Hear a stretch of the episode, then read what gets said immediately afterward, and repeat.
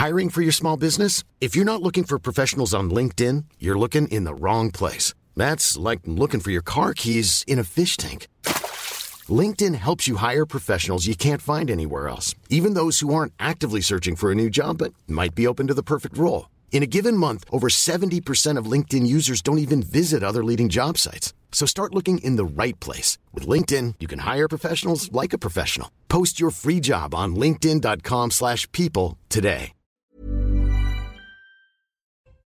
19h, c'est l'heure, face à l'info. Bonsoir à tous, ravi de vous retrouver. Tout de suite, l'info avec Michael De Santos. Moi, c'est Christine. Christine bonsoir Christine Kelly et bonsoir à, tous. Dans le nord d'Israël, le Hezbollah libanais affirme avoir attaqué simultanément 19 positions de l'armée israélienne.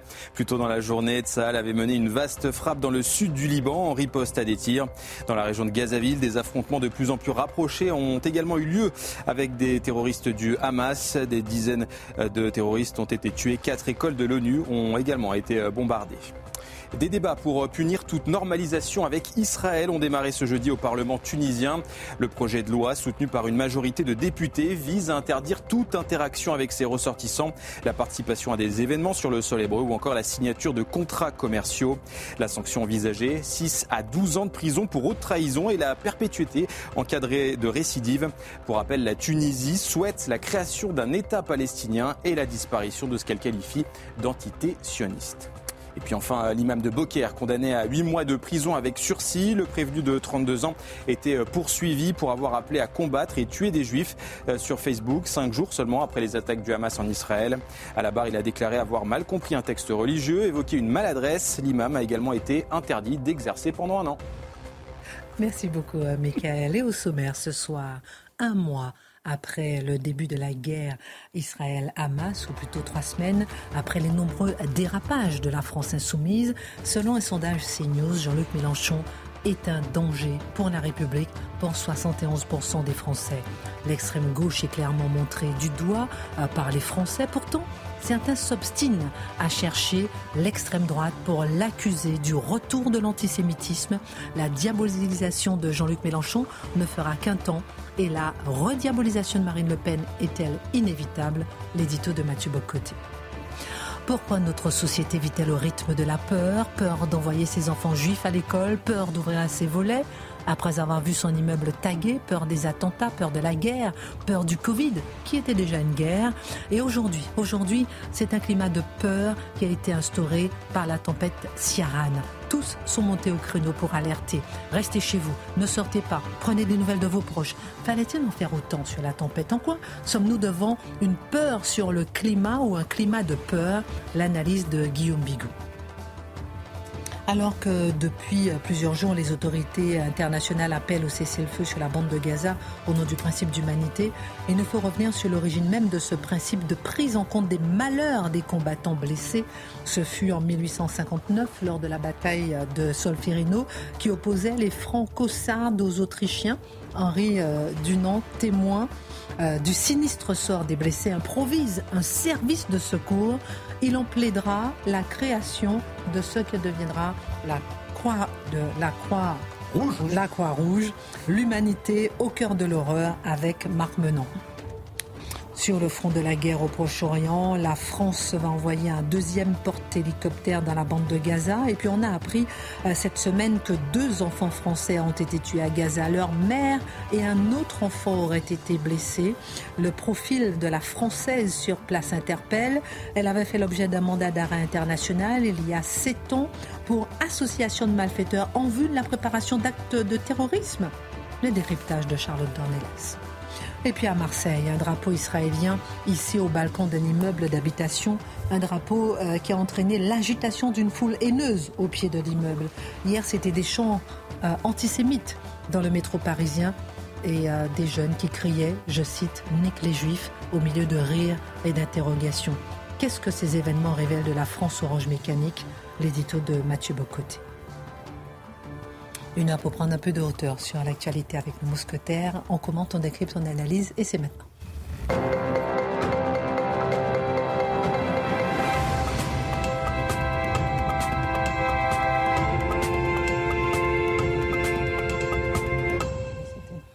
Ravi de vous retrouver ce soir. Marc Menon en pleine forme, Charlotte aussi. Oui, bon vous voit radieuse.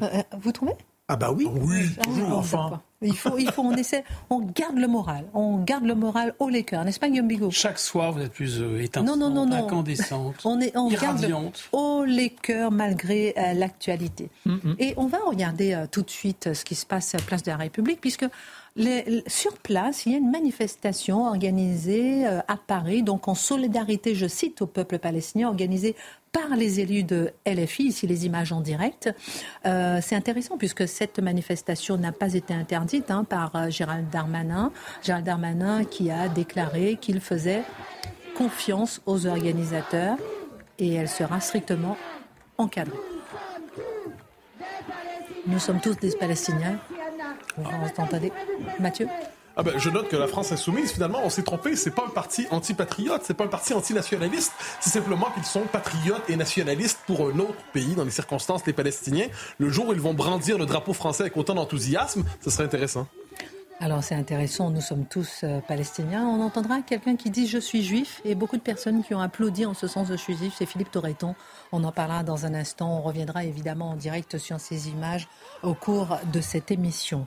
Euh, Mathieu Bocoté, euh, selon un sondage, je disais en titre pour CNews ce soir, Jean-Luc Mélenchon, je cite, est un danger pour la République pour 71% des Français.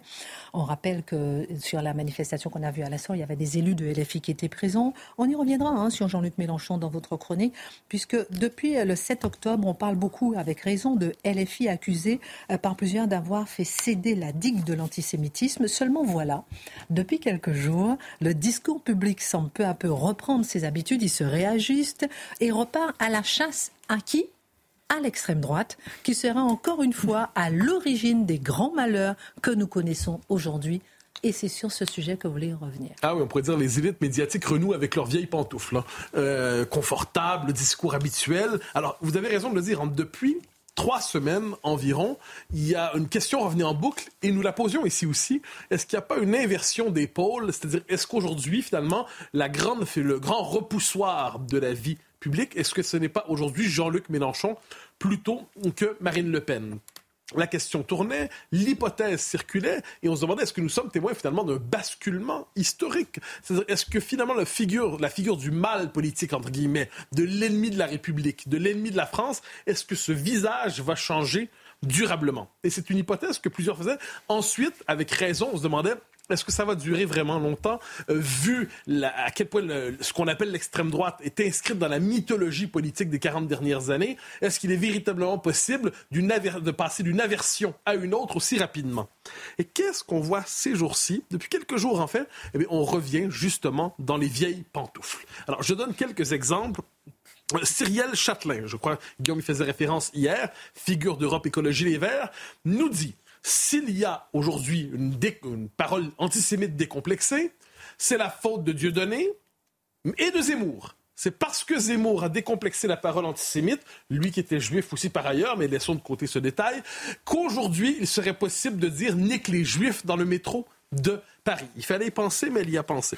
De même, de même Raphaël Enthoven, je l'ai mentionné brièvement hier, mais c'est important, pour, euh, j'arrive ensuite à l'essentiel, c'est-à-dire le discours de l'extrême centre, mais Raphaël Enthoven qui nous disait hier que la gauche se rend coupable des mêmes travers de pensée que Jean-Marie Le Pen. Jean-Marie Le Pen qui, lorsqu'il disait les chambres à gaz, c'est un point de détail, il banalisait la méthode d'exécution des Juifs. De la même manière, aujourd'hui, on banaliserait la, enfin, en refusant la différence entre euh, le fait de tuer des enfants volontairement et le fait que des enfants soient tués de manière euh, de dommages collatéraux dans une contre-offensive israélienne, ça serait la marque de la marque lepéniste de la pensée de gauche. Donc, autrement dit, quelle que soit la valeur du raisonnement, si vous voulez dire quelque chose est très mauvais, dites Jean-Marie Le Pen. Eh bien, Aurore Berger nous a permis aujourd'hui de faire un, saut conceptuel, un grand bond en avant conceptuel, comme aurait dit le président Mao. Qu'est-ce qu'elle nous dit? Elle nous dit, en ce moment, ça se passe bien pour Jean-Luc Mélenchon. Ça se passe bien. Euh, excusez-moi, ça se passe pour Marine Le Pen, pardonnez-moi. Parce que Jean-Luc Mélenchon... Voilà, Jean-Luc Mélenchon capte toute la lumière, mais est-ce que Marine Le le Pen n'est pas en train de profiter par effet de contraste du fait que Mélenchon est diabolisé en ce moment? Elle est au micro de Sonia Mabrouk. Elle dit un instant, un instant, il faut voir les choses autrement. Marine Le Pen, au fond d'elle-même, demeure à bien des égards le vrai danger. Quels sont les arguments utilisés pour dire que Marine Le Pen demeure le vrai danger? Premièrement, elle revient avec une originalité argumentative fascinante sur les origines du parti. En, je dirais, en réduisant le parti, le RN au FN, le FN à ses origines, et dans ses origines, à la part toxique de ses origines. Donc, Marine Le Pen serait aujourd'hui coupable des amitiés oh, lointaines de son père il y a plusieurs décennies. N'est-ce pas une raison de croire qu'elle est à l'origine du nique les dans le métro de Paris? le raisonnement est imparable. Ensuite, elle nous dit il y a des dans ce parti qui participeraient encore à l'histoire des origines toxiques du RN, autrefois FN. Mais elle va plus loin, parce qu'elle nous dit là, il faut parler des choses sérieuses.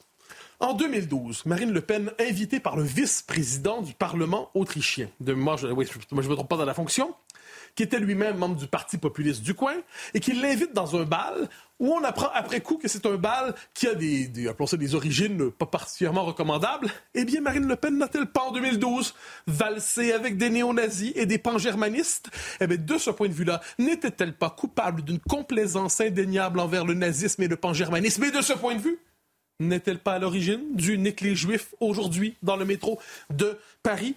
Autrement dit, Aurore Berger, cette puissante théoricienne du macronisme, nous dit Marine Le Pen, c'est le masque, en fait. Elle a pris un masque, elle a ripolliné la façade, elle a changé son apparence, mais au fond d'elle-même, elle prend la peine de dire on ne connaît aucun propos antisémite de Marine Le Pen. Mais ce qu'elle nous dit, c'est parce qu'elle n'en dit pas, elle est encore plus dangereuse. Parce qu'elle n'en dit pas, c'est donc qu'elle les cache. Et si elle les cache, c'est donc qu'ils sont très profonds. Dès lors, méfions-nous aujourd'hui, quand on parle du danger antisémite en France, méfions-nous de Marine Le Pen. Il fallait y penser, mais Aurore Berger y a pensé pour nous. Je note, soit dit en passant, que si on scrute un peu l'actualité en ce moment, le, retour à l'extrême droite hein, comme thème principal était désiré par une bonne partie de la presse de gauche et elle y est. Le journal Les Jours nous dit, ça lance une enquête inquiétante sur Monseigneur Ray qui serait un lieu de passage de normalisation de l'extrême droite dans l'Église. Et Lobs, Lobs fait sa une sur le RN, encore une fois avec la théorie du masque, en nous disant fondamentalement, le RN, quoi qu'on en dise, est toujours d'extrême droite. Et là, il y a toujours la part manquante de ce travail, mais qu'entendent-ils par extrême droite? C'est intéressant quand même de le savoir. Trois définitions. Quelques définitions circulent dans l'article de Lobs. Lobs, c'est quand même le, titre canonique de la presse de gauche. Trois définitions. Elle muselle la presse, apparemment. Elle coupe les subventions des associations pro-migrants et applique la préférence nationale. Je traduis. Elle muselle la presse. J'entends des exemples, je ne les ai pas encore. Elle coupe des subventions. Donc, le droit fondamental des associations pro-migrants d'avoir des subventions est tel que si on le remet en question, on est d'extrême droite. C'est intéressant. Et elle applique la préférence nationale, qui, je, le précise du point de vue du RN, c'est simplement distinguer entre ceux qui sont citoyens français et ceux qui ne le sont pas. Pas entre les blancs, les noirs, les mauves et les jaunes.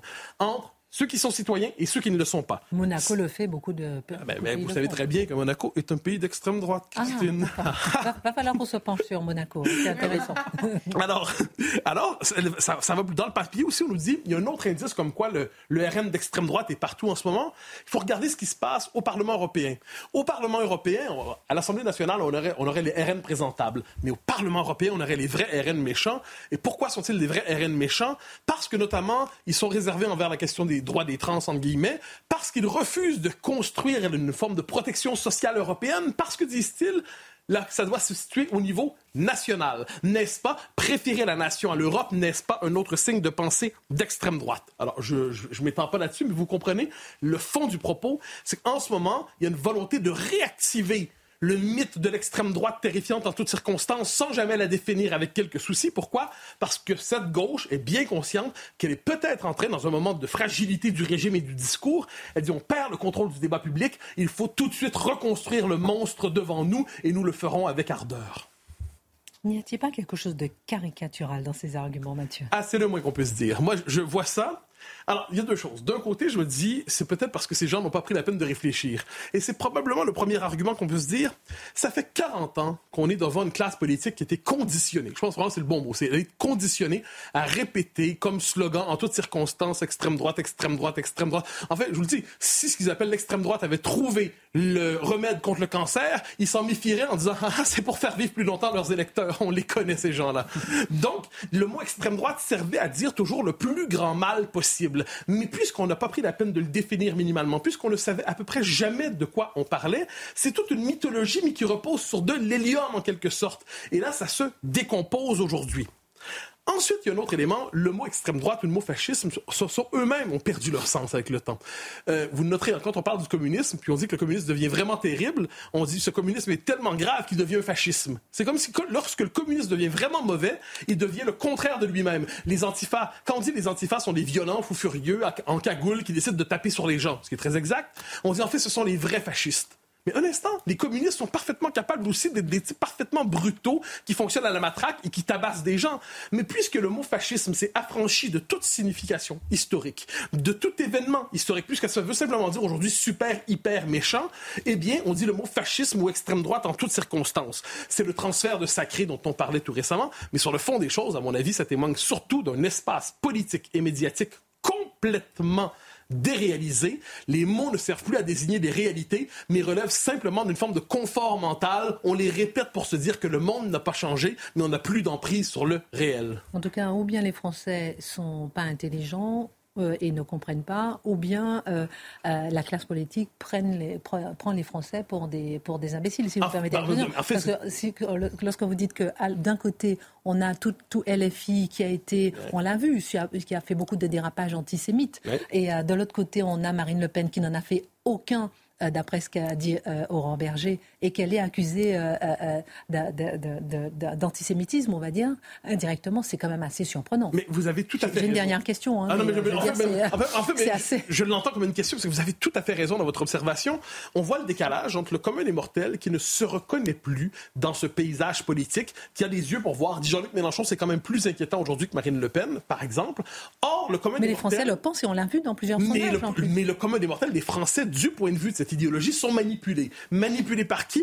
Par Marine Le Pen, qui serait magicienne, qui serait en quelque sorte une force de euh, méphistophélique, hein, qui jetterait un voile sur la réalité, une force diabolique qui, euh, qui on dire, emmènerait les Français dans une forme de songe maléfique. Donc, plus Marine Le Pen veut défendre les Juifs, moins elle veut vraiment les défendre. Hein, c'est toujours le même argument. Rappelez-vous, sur le même registre, on parlait d'un directeur de journal il y a quelques mois, particulièrement sympathique. On disait c'est parce qu'il est, et on l'associe à l'extrême droite de manière imbécile, c'est parce qu'il est sympathique qu'il est dangereux.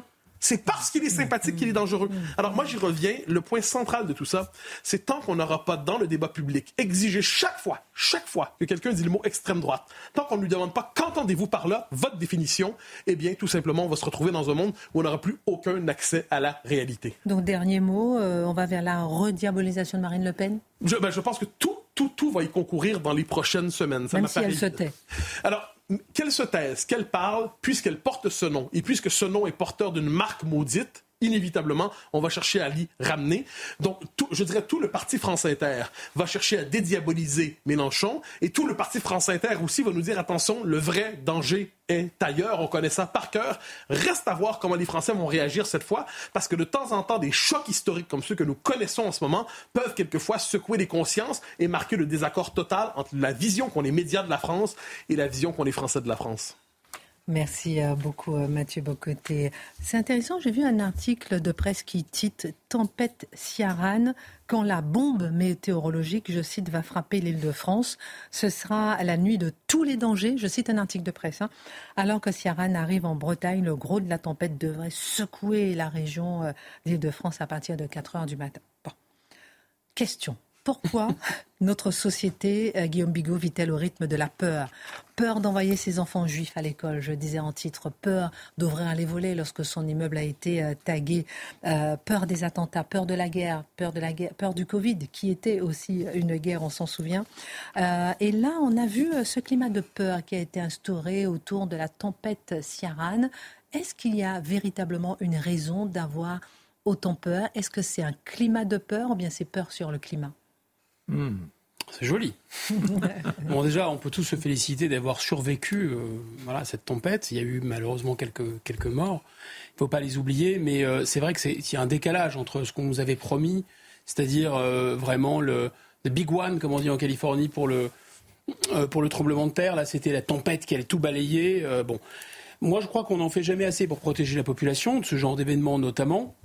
Et le gouvernement, pour une fois, a plutôt bien fait de prévenir et de voilà, de prévenir et de préparer. Mais on en fait toujours trop pour inquiéter la population. Et là, vous avez raison, les médias comme le gouvernement se sont vraiment donné la main pour dérouler tout un récit apocalyptique qui fait qu'on va euh, d'événements météorologiques extrêmes en événements météorologiques extrêmes et le, et le prochain sera le pire et celui d'aujourd'hui sera moins grave que le prochain et, ainsi de suite. Restez chez vous, ne sortez pas, prenez des nouvelles de vos proches. Alerte rouge, alerte écarlate, euh, cachez-vous sous la table, le vent va, va, souffler, etc. Bon, en réalité, on, a, on, a, on attendait ce, ce record de la vague la plus haute, du vent qui soufflerait le plus fort c'est c'est pas rien euh, ce qui s'est passé parce que c'est plus qu'une tempête, c'est un ouragan. Quand on dépasse les 120 km/h, c'est classé en ouragan. C'est un ouragan. Mais à l'automne dans l'Atlantique et même en hiver, c'est pas du tout inhabituel. D'ailleurs, c'est pas du tout le pire ouragan que la France a connu. Euh, si on reste sur les dernières années, Xintia a fait 65 euh, morts en février 2010 hein, et la tempête du siècle, hein, Lothar et Martin, soit, 53 euh, morts euh, en 99. Et puis les dom-toms euh, sont malheureusement, hélas, très habitués à des épisodes de cyclones, de typhons, on appelle ça un peu différemment là-bas. En Guadeloupe, par exemple, je crois qu'il y avait un, cyclone qui s'appelait Hugo. Le vent avait soufflé à 300 km/h. J'étais sur place. Vous étiez sur place. Ah et 300 km/h et, là, récemment, il y avait la tempête euh, Tammy, euh, l'ouragan Tammy, à 170 km/h. Exactement. Donc on voit que dans ces zones, euh, disons, de, la Caraïbe ou proche des tropiques ou proche de l'équateur, c'est beaucoup plus puissant. Et quand on est dans des zones tempérées comme la France, surtout de ce côté-ci de l'Atlantique, ça arrive, mais c'est quand même moins fort que ce qui se passe de l'autre côté de l'Atlantique. Donc je ne vais pas dire que c'est banal, mais ça arrive. Et donc là, on essaye de scénariser ça comme un film catastrophe. Et ce qui est incroyable, c'est qu'à chaque fois, on nous dit, mais c'est le record. Par exemple, le record de froid, là, il y a le film d'Al Gore, euh, une, vérité qui dérange, qui nous expliquait que le Gulf Stream avait disparaître et donc qui nous promettait des températures vraiment euh, euh, polaires en pleine Europe. Bon, bah toujours, il n'y a, que dans le Doubs, le bien nommé Doubs d'ailleurs, dans la ville de Mout, le 13 janvier 68, qui a eu cette température record au XXe siècle de moins 36,7 degrés. On n'est jamais descendu plus bas. Il est vrai que le thermomètre semble avoir être monté et s'être affolé en 2019. Apparemment, on a dépassé 46 degrés à l'été 2019 et donc on aurait battu un record de température euh, le plus haut. Moi, il y a quelqu'un qui m'a dit euh, qu'il était euh, dans, à l'armée à ce moment-là. C'est l'année 1947, à l'été 1947. Il me jure avoir vu le thermomètre grimper au-dessus de 48. Est-ce que c'est vrai? Est-ce que c'est pas vrai? En tout cas, on n'en a pas de. Mais j'ai quand même regardé et je me suis rendu compte que le 25 juillet 2019, le 25 juillet 2019, donc ce fameux été caniculaire, le pire du pire, on était monté Parc Montsouris à 42,6 degrés à Paris, ce qui est énorme. Mais je me suis rendu compte que le fameux été où on a dit qu'il s'est monté à plus de 47, le 28 juillet 1947, dans le parc Montsouris, il a fait quand même 41 degrés. Donc c'est pas pour relativiser, c'est pour montrer que c'est jamais le record nécessairement, etc. Les pires incendies de l'été 2002, les pires du pire du pire. Bah oui, 66 hectares, c'est vrai que c'est des incendies très graves. Sauf qu'en 1967, c'est 88 hectares qui sont partis en fumée. Alors là, la sécheresse record, la Commission européenne, c'est très très sérieux, la Commission européenne nous dit que la, la sécheresse record en 2022, c'est la pire depuis 500 ans. Sauf que ni la Commission européenne, ni personne ne peut mesurer ce qu'était la pire sécheresse au cours des cinq, des, cinq derniers siècles. C'est absurde. Simplement, la sécheresse de 2022, elle était redoutable, mais elle était apparemment moins sévère que celle de 89 et celle de 1976. Mais c'est pas grave, il faut toujours que ce soit le plus grave, toujours le plus grave, jusqu'au collapsus final. Je vous un petit peu climato-sceptique, non? Écoutez, ce qui est étonnant dans cette expression très savoureuse, c'est que la science, c'est le scepticisme, par définition. Donc si on commence à, douter du fait que la science, c'est le doute, on n'est plus du tout dans la science. Mais d'ailleurs, euh, le parti renaissant, euh, le mal nommé, a essayé de voter une loi pour interdire de discuter le narratif, euh, ce fameux narratif. Qu'est-ce que dit ce narratif? Vous le savez, le CO2 augmente, le CO2 augmente et les températures augmentent. Le CO2, il faut dire que c'est vraiment en quantité infinitésimale dans l'atmosphère, hein, c'est 0,04% de l'atmosphère. Et effectivement, on note une petite augmentation et on note indiscutablement une augmentation des températures dans l'hémisphère nord et en particulier en France. Mais on a des observations qui sont aussi très contre-intuitives. Par exemple, au pôle sud, l'année dernière, en 2022, on a noté moins 98 degrés. Depuis qu'on sait prendre la température à la surface du globe, c'est la plus basse température qu'on ait jamais mesurée. Donc vous voyez, en fait, en réalité, cette climatologie, c'est très compliqué. Pourquoi? D'abord, c'est pas une science. Il y a plusieurs sciences qui concourent à éclairer les modifications du climat qui sont très complexes. On a l'astrophysique, on a la géographie physique, on a la géologie, on a beaucoup de sciences qui sont là pour éclairer des choses. Et qu'est-ce que nous dit vraiment la science au-delà de ce narratif sur le, sur le CO2 Qu'on ne discute pas. C'est vrai qu'on a une augmentation de CO2. Savoir si c'est ça qui, qui, modifie le climat, et donc si le climat se, se dérègle en quelque sorte, ou si la température ne fait qu'augmenter, c'est très difficile. Je vais donner quelques exemples. D'abord, on sait que euh, la croûte terrestre fonctionne sur du magma. D'accord? Et il y a 350 volcans qui sont en activité sur la surface du globe. Si ces volcans crachent beaucoup de poussière, ça peut refroidir considérablement le climat à l'échelle du globe. Ça, on le sait. Si, à l'inverse, il y a des émissions de très très de forte chaleur et de gaz très chauds sans poussière, ça va réchauffer la température du globe. Ça, par exemple, aucun modèle mathématique, ni le GIEC, ni personne ne peut le modéliser. On sait que ça existe, on ne sait pas le mesurer, c'est incontestable. On sait de manière incontestable, ou on savait, parce que tout le monde apprenait ça à l'école avant, qu'il y a des grands cycles, c'est-à-dire les cycles glaciaires, interglaciaires. Pourquoi? C'est très simple à comprendre, parce que la Terre ne décrit pas un cercle parfait autour du Soleil. La Terre décrit une ovale, de sorte que quand la Terre est proche du Soleil, ça dure 20 000 ans, ce sont des périodes de réchauffement. On est en pleine période de réchauffement. Depuis 13 000 ans, on est dans un réchauffement, il y a encore 7 000 ans de réchauffement. Ça va durer longtemps. Mais sinon, les 100 100 000 ans, pendant 100 000 ans, sur un, cycle complet de 120 000 ans, pendant 100 000 ans, la Terre est loin du Soleil, et là, c'est la banquise. On sait que la banquise, elle descend, par exemple, quasiment jusqu'à Paris. Et donc, qu'est-ce qu'on sait? On sait que l'homme s'adapte à des variations climatiques énormes. Les Esquimaux, avant l'apparition de la technologie, les Esquimaux vivaient avec des températures de moins 20. Les Touaregs, ils peuvent vivre avec des températures de 40 degrés en plein Sahara. Et on sait par ailleurs qu'il y a des petites modifications climatiques, ce qu'on appelle les précessions d'équinoxe, puisque la position du pôle peut changer par rapport au Soleil. De temps en temps, c'est le pôle Nord qui est plus proche du Soleil, et tous les 2-3 siècles, c'est le pôle Sud qui est plus proche du Soleil. Et là, ça opère des modifications de on va dire 2 à 4 degrés, ça on en est sûr, ce qui explique des choses incroyables qui sont inexplicables. Par exemple, comment se fait-il qu'il y ait effectivement des fermes au Groenland? Comment se fait-il qu'Hannibal et ses éléphants soient passés par les Alpes Il y avait forcément pas de, pas de glace? Et comment se fait-il qu'à l'époque de Louis XIII ou Louis XIV, on traversait la Seine à pied? Donc vous êtes en train de nous euh, décrire euh, et de nous prévenir en fait qu'on est dans un récit médiatique et gouvernemental où on essaie de nous faire peur. On en parle juste après euh, la pause. Avec Charlotte, on parlera de ce profil particulier de cette femme française qui a vu ses deux enfants tués à Gaza. Qui est-elle? Profil assez particulier. On parlera de la naissance de la Croix-Rouge avec vous en plein chaos, en pleine horreur l'humanité. Et dans un instant, on parlera avec vous de Marseille. Un drapeau israélien hissé sur un balcon, c'est l'émeute en bas? Comment est-ce possible? On marque une pause, à tout de suite. Retour sur le plateau de Face à l'info, je viens raccrocher avec Philippe Devilliers qui vous félicite euh, pour votre chronique. Alors on a un téléspectateur ce soir, Philippe. oui, mais la, qualité, euh, vous savez, trois petits. Donc il vous félicite sur la, qualité de votre observation. Mais on va plus loin. Parce que maintenant que vous avez euh, euh, expliqué un petit peu à tous vos arguments, le récit médiatique et gouvernemental essaie-t-il de nous faire peur de façon générale Moi, je ne peux pas essayer de vous en convaincre en, réalité. Je, vous laisserai, vous et les téléspectateurs, se faire une idée par eux-mêmes. Je vais simplement. On va voir si Philippe de citer, euh, Faisons le test. Chiche. Hein. Voilà, je vais simplement citer le chef de l'État dans un entretien qu'il a accordé au Financial Times le 17 avril 2020. Ah, voilà ce qu'il dit. Je crois que notre génération doit savoir que la bête, la bête de l'événement est là. Elle arrive. Qu'il s'agisse de terrorisme, de cette grande pandémie ou d'autres choses. Non, mais là, c'est l'apocalypse de Saint-Jean. C'est pas le journal officiel. Au secours. Euh, à propos de la sécheresse et des pénuries d'eau à venir, le 25 février 2023, au Salon de l'Agriculture, le président de la République annonce la fin de l'abondance, un plan de sobriété.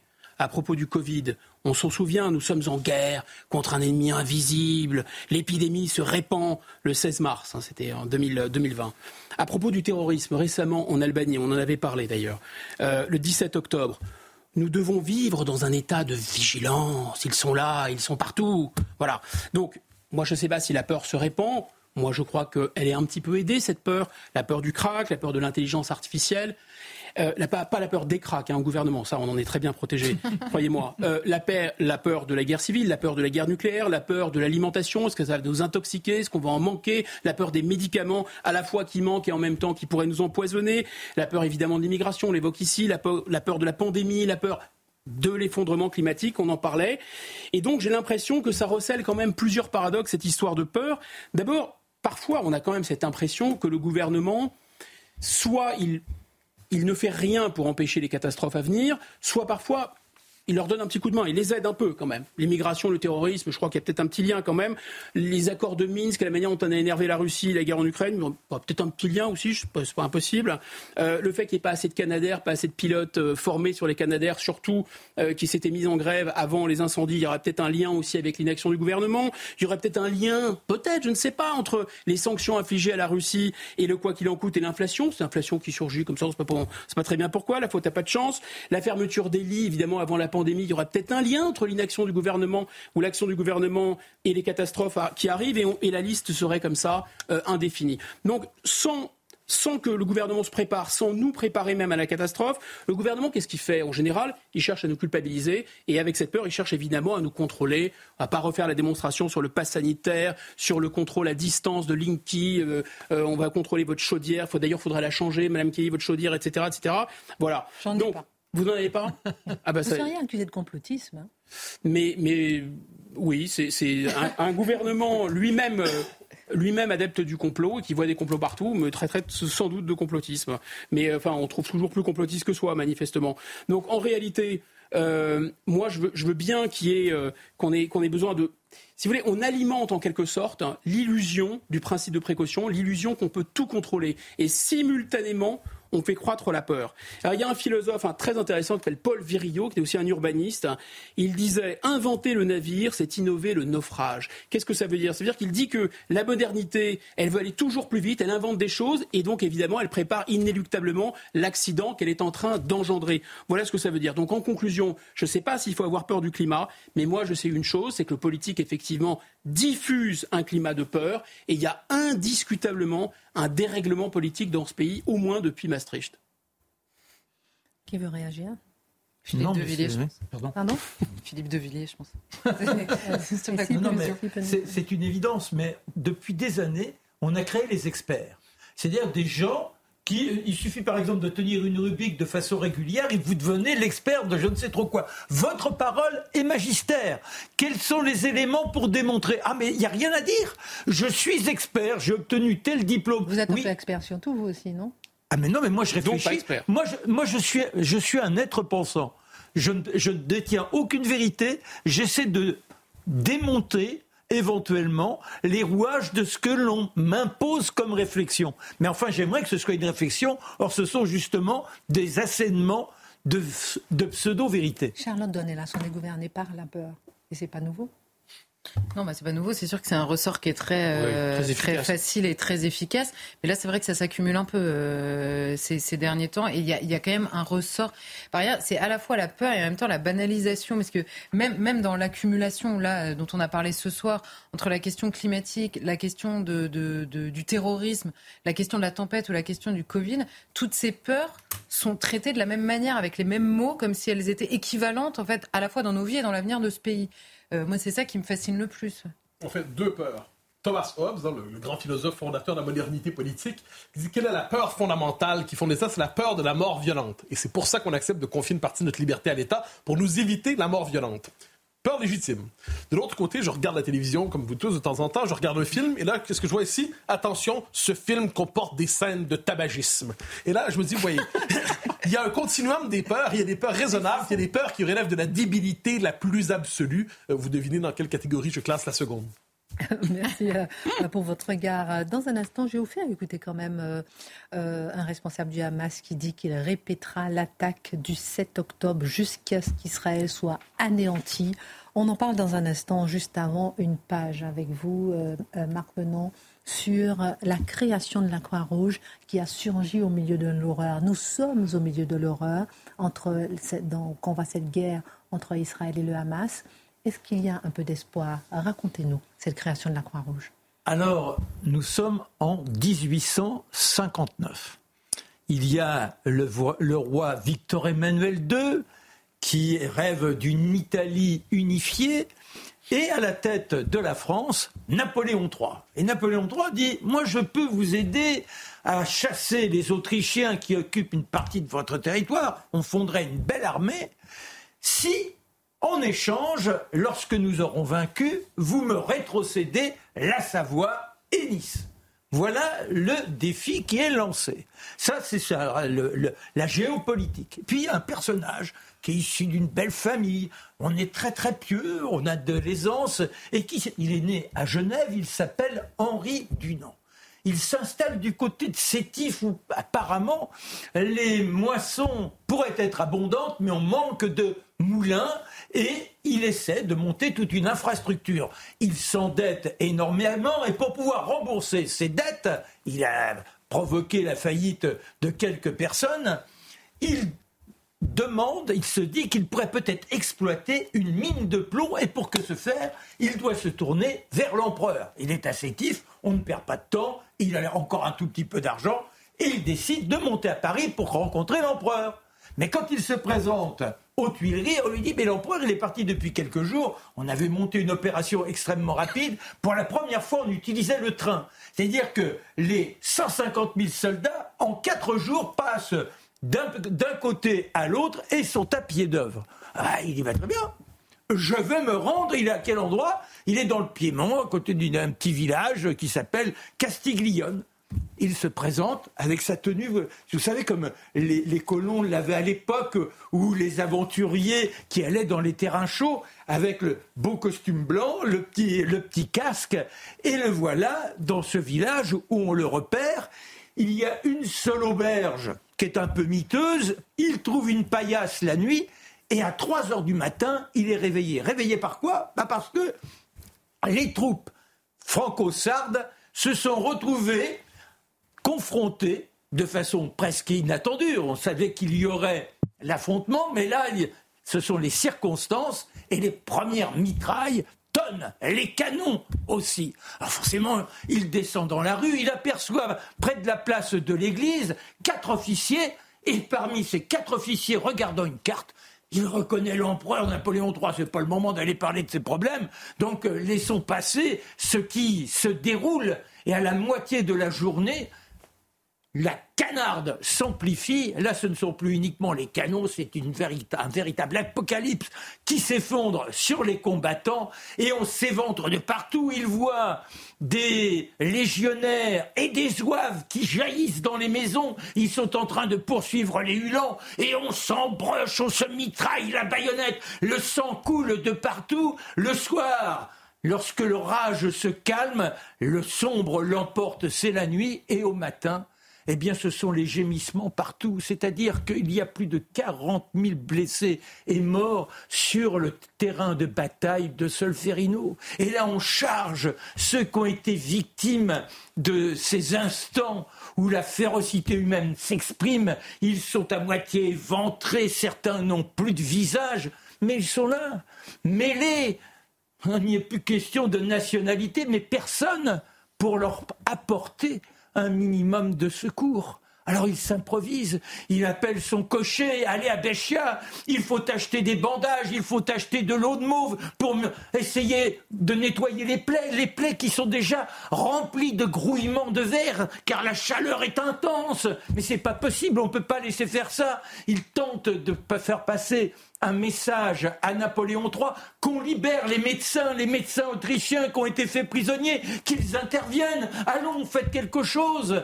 Et il obtient un petit mot en retour de l'empereur qui dit Vous avez raison. Et pendant quatre jours, il se multiplie, mobilise quelques personnes, et il dit C'est pas possible. On ne peut pas envisager que cette humanité soit toujours dans cette indifférence, alors que des hommes ne sont plus en état de combattre, ils ne, sont plus que chers déchiquetés. Il faut avoir un minimum de générosité.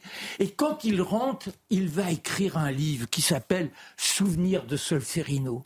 Il décrit toute cette horreur, ces hommes gémissants, ces hommes qui sont moins que des bêtes. Et ce petit fascicule et publié. Les Goncourt disent Vous nous avez fait pleurer. Hugo, qui est en exil à Guernesey, dit Monsieur, vous sauvez, vous servez l'humanité. Et puis il y a un personnage qui a une, une société utopique, si je puis dire, une société humanitaire en Suisse. Et cet homme reçoit lui aussi ce papier, il le convoque. Entre Suisses, on peut s'entendre, et il dit faut faire quelque chose. Sauf qu'il pense que ce sont les privés, donc euh, les finances de tout à chacun qui doivent aider. Lui dit non.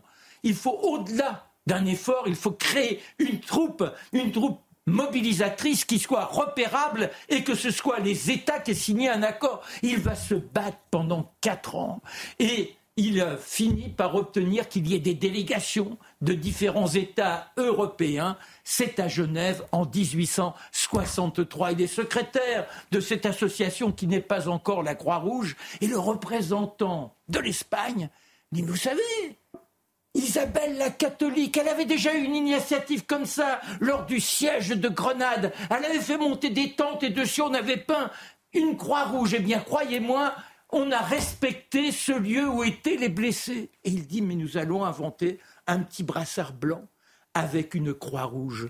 La Convention de Genève retiendra cela. Et la première fois que l'on voit apparaître des hommes en blanc avec cette croix rouge, c'est la Prusse qui affrontent le Danemark, personne n'y croit, et pour autant, eh bien, quand on les voit se présenter sur le champ de bataille, la mitraille s'arrête pour que l'on puisse sauver ceux qui sont dans la situation de la désespérance.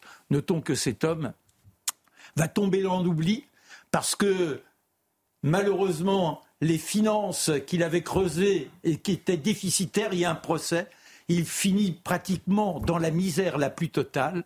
Et c'est un instituteur qui le redécouvre avec un journaliste et qui, quand il est en 1910, font en sorte qu'il y ait tout un tapage et il obtient le premier prix Nobel de la paix.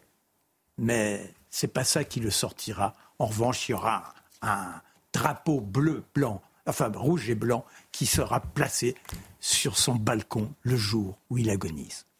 Merci euh, Marc Menant. Horreur, humanitaire, humanité, et parfois on utilise l'humanité, l'humanitaire pour replonger dans l'horreur. Et on verra ça avec vous, Charlotte Dornelas, dans un instant. C'est intéressant de voir ce retournement de situation. Juste avant, le Hamas dit qu'il répétera l'attaque du 7 octobre jusqu'à ce qu'Israël soit anéanti. C'est un cadre du Hamas qui s'est exprimé sur une chaîne libanaise. منطقي إحنا الدولة لابد ان نزيلها الاسرائيل لازم نأدبها وحنأدبها مره ثانية وثالثه ومش هذا حتكون طوفان الاقصى اول مره لا حتكون ثاني وثالث ورابعه في 7 اكتوبر في 10 اكتوبر في مليون اكتوبر إحنا اللي بنعمل مبرر it is just en un mot pas d'étonnement c'est dans la charte du Hamas d'en finir avec Israël, de lancer toutes les offensives nécessaires pour abolir cet État. Cet homme est cohérent avec ses idées. Prenons-le au sérieux. Prenons-le au sérieux. Et notons, notons que les souterrains qui permettent au Hamas d'avoir son QG et d'être une sorte de refuge repère à eh bien, quand Israël cherche à intervenir, c'est simplement pour lutter. La population est otage, elle est simplement en quelque sorte l'élément protecteur que souhaite le Hamas sous couvert d'humanité, c'est ce qu'il clame, soit respecter ceux qui sont en détresse. Guillaume Bigot, je sais que vous avez envie de réagir, mais juste avant, on fait deux réactions en une. Euh, je mets euh, ce qu'on vient d'entendre avec, euh, en parallèle avec la tribune de Philippe Torreton, l'acteur qui a mis sur les réseaux sociaux la tribune Je suis juif. il y a quelques années, nous aborions Je suis Charlie, les yeux pleins de larmes et nos cœurs en noir. Euh, je, saute un peu quelques paragraphes. Je cherche, je cherche, je ne vois rien. Pas de pancarte, pas de slogan rassembleur, pas de cortège immense, de mots d'ordre, pas de concert, rien ou si peu. Si, on, euh, si en fait, pardon, je vois des graffitis antisémites qui se peignent tout en lâcheté sur les murs de nos villes. Ça a beaucoup fait parler. Votre réaction, Guillaume Bigot? D'abord, ça fait très longtemps qu'on dit je suis ceci ou je suis cela. En étant français, on est tout ça à la fois, en fait. En étant français, on est forcément euh, juif, on est forcément euh, palestinien, pas du tout pour le Hamas, pour le coup. C'est impossible. Euh, on est forcément Charlie, on est tout ça. On a oublié, en fait, ce que nous sommes. Vous êtes sûr? Vous êtes sûr? Certains. on est forcément Charlie On est, quand on est français? Bien sûr que oui, ça fait partie de, de constitutif de ce que nous sommes. Parce que ça, ça a été souligné comme un acte courageux, cette tribune. Ce qui est sûr, en tout cas, c'est qu'on ne comprend pas bien ce que veulent les gens qui nous appellent à la paix vis-à-vis du Hamas, parce que le Hamas, que vous disiez juste avant, c'est qu'ils veulent revenir massacrer des femmes et des enfants. Donc c'est quoi la paix qu'ils proposent? C'est la paix des cimetières, c'est la paix des charniers, c'est la paix euh, du sang qui coule. Comment, Israël peut faire la paix avec ces gens-là? Ça n'a aucun sens. Non, mais sur la question, euh, je suis... Euh, Charlie, euh, juif ou palestinien, je, je, je, comprends mal cette identification. Je, pense même qu'elle est très maladroite. Parce qu'à partir du moment où vous vous identifiez pas, c'est exactement ce qui s'était passé avec Charlie Hebdo. À partir, moi, j'ai pas une affection euh, euh, immense pour les dessins de Charlie Hebdo et ça m'a jamais empêché, j'ai pas eu besoin de m'identifier à Charlie Hebdo pour trouver abominable ce qui leur était arrivé et pour me lever évidemment contre ceux qui leur avaient fait ça pour euh, un dessin ou un coup de crayon avec toute la liberté qu'ils avaient de le faire. Donc je pense qu'au contraire, il faut expliquer que nous n'avons pas besoin d'être euh, la personne qui est victime pour pouvoir la défendre. Euh, et je pense que c'est même plus fort de, ne pas avoir besoin de s'identifier euh, euh, pour défendre la personne. Et on reviendra avec vous dans un instant justement sur cette France orange mécanique, sur ce qui se passe à Marseille, avec un drapeau israélien qui a été brandi juste sur un balcon. On en parle dans un instant avec vous. Charlotte Dornelas, justement, il y a quelques jours, je vous laisse la parole, nous apprenions que deux enfants français avaient été tués à Gaza. On l'a annoncé dans cette émission que leur mère française également avait été blessée. Mais cette mère n'était pas inconnue en France et elle a un profil qui interpelle. Racontez-nous. Oui, alors déjà, je voudrais euh, clarifier une chose. C'est le profil de la mère n'explique en rien ou n'atténue en rien la douleur de voir un enfant mort, quelles que soient les circonstances. C'est pas pour expliquer que finalement les enfants méritaient un peu de mourir qu'il faut s'attarder sur le profil de cette mère. C'est certainement pas ça euh, que je dirais. C'est simplement que en découvrant le profil à cette occasion, on découvre à la fois ce, profil résume énormément de choses. À la fois l'ambiguïté de l'islamisme, notre ambiguïté vis-à-vis -vis de l'islamisme, notre ambiguïté diplomatique et géopolitique vis-à-vis de l'islamisme et parfois notre angélisme et parfois notre rapport extrêmement biaisé à la notion de français ou de française, puisqu'on va voir que c'est probablement beaucoup plus clair dans sa tête que dans euh, la nôtre. Et donc c'est à cette aune-là que ça m'intéressait de m'attarder sur son profil. Alors elle est en effet de nationalité française, cette femme, mariée à un Palestinien, et elle avait été condamnée en 2019 à six ans de prison pour un soutien logistique et financier apporté à plusieurs groupes djihadistes par le biais de l'association qu'elle présidait à l'époque, qui s'appelait Perle d'Espoir, qui depuis a été dissoute. Et en l'occurrence, elle avait été euh, condamnée, elle, euh, en raison d'un appui notamment financier euh, au Hamas et au djihad islamique. C'est ça, c'est la raison pour laquelle elle avait été condamnée. Cette association, elle était présente en Syrie à l'époque et à Gaza.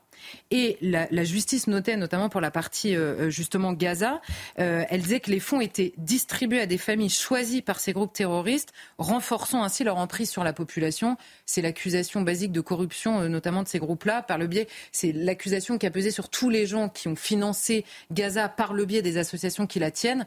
Bon, c'est toujours très compliqué, hein, mais de distribuer cet argent, évidemment, en échange d'un soutien. Alors vous allez me dire, 2019 plus, plus 6 on n'y est pas encore.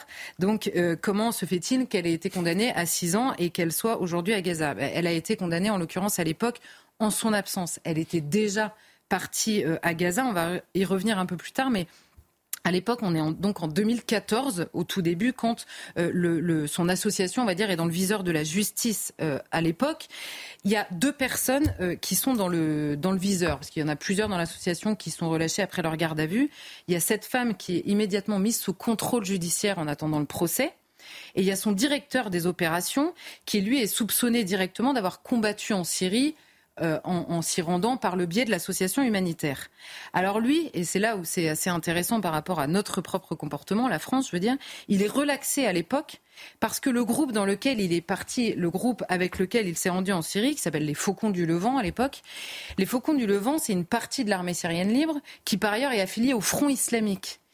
Et ces deux associations, ces deux groupes pardon, islamistes sont opposés à Bachar el-Assad et à l'État islamique. Vous savez, il y a des guerres entre les groupes euh, islamistes et ils sont à l'époque les alliés objectifs de l'Occident.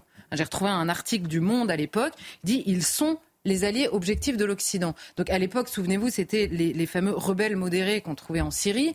Et ces rebelles modérés, bah, il se trouve que ce garçon-là, pour vous donner l'idée de sa modération, Euh, il, est condamné à l'époque. Déjà, il est déjà condamné pour trafic de stupes. Et on trouve sur ses euh, différents réseaux sociaux, par exemple, un message le 11 septembre Joyeux 11 septembre à tous. Ah ah ah, Allah Wakbar. C'est assez clair.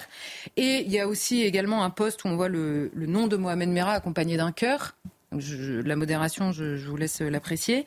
Et par ailleurs, le tribunal nous explique à l'époque que deux sujets obsèdent ce garçon qui lui aussi est de nationalité française et qui a grandi à Argenteuil la cause palestinienne et la défense des femmes voilées en France. Vous voyez que la, dire l'ambiguïté, c'est qu'il est relaxé évidemment puisque puisque ces groupes sont alliés objectifs de l'Occident, on ne peut pas les qualifier décemment de terroristes, donc il ne peut pas être condamné pour ça. Mais en revanche, dans le même tribunal, il prend un an de prison pour apologie du terrorisme allez vous y retrouver euh, là-dedans. Et alors, cette femme, à l'époque, elle est simplement placée sous contrôle judiciaire, en effet et son association, qui depuis a été dissoute, hein, je l'ai dit, évidemment, elle se présentait jusque-là comme une association qui valorise, je cite, l'éducation, la santé, le civisme et la démocratie. Humanitaire. Donc là aussi, on voit, il y avait une partie humanitaire indéniable hein, dans leur travail, avec de la distribution de lait, de couches, de, de, de nourriture, même pour des populations qu'on avait besoin évidemment, mais par le biais de ça, il y avait aussi un soutien, notamment avec de l'argent liquide, euh, à des groupes directement euh, terroristes. C'est pour ça qu'ils ont été condamnés, évidemment. Et vous voyez qu'il y a à la fois notre, euh, comment dire, notre naïveté devant la manière dont se présente cette association, notre claire ambiguïté, mais l'ambiguïté de tout le monde occidental avec tous ces groupes divers. Et franchement, ça n'a pas attendu la guerre en Syrie. Hein. C'est l'histoire des talibans, c'est l'histoire d'à peu près tous les islamistes dans le monde qui ont un jour ou l'autre été armés ou soutenus euh, par des occidentaux avant que les occidentaux leur fassent la guerre. Et c'est un peu l'histoire que je racontais hier, dans tous les cas, c'est les populations civiles qui trinquent et à qui on ne demande euh, jamais leur avis. Mais vous voyez qu'il n'est il est pas évident. Là, aujourd'hui, par exemple, le Hamas, on va y revenir aussi, le Hamas, il est évident par les actions qu'ils ont posées le 7 octobre que c'est un groupe terroriste et par ailleurs, l'Union européenne l'avait reconnu depuis des années.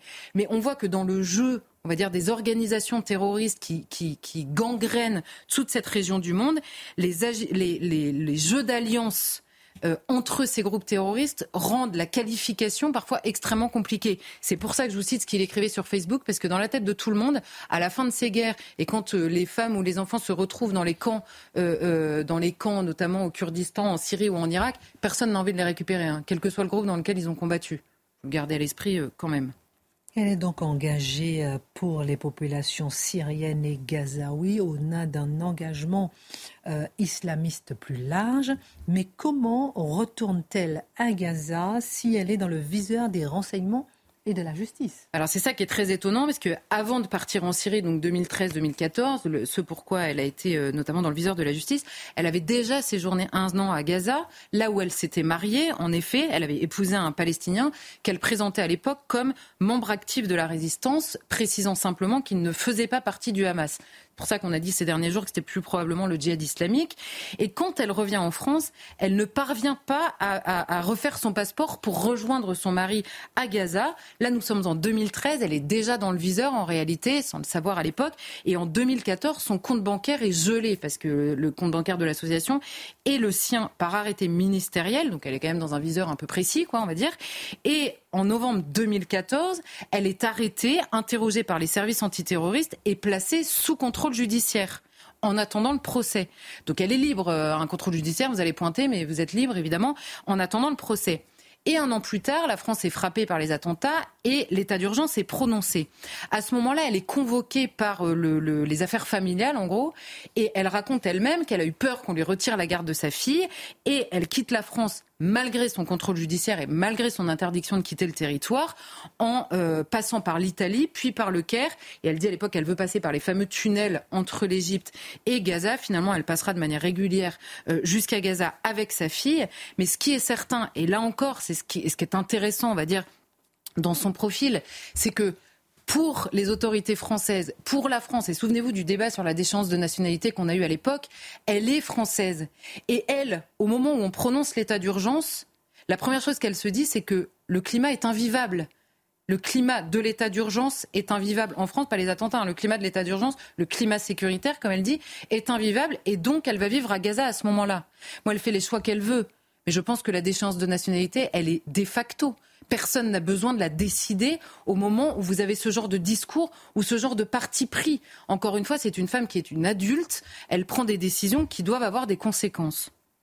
Mais c'est tout ce qu'elle fait là-bas, ses engagements, le fait qu'elle soit sous mandat d'arrêt international?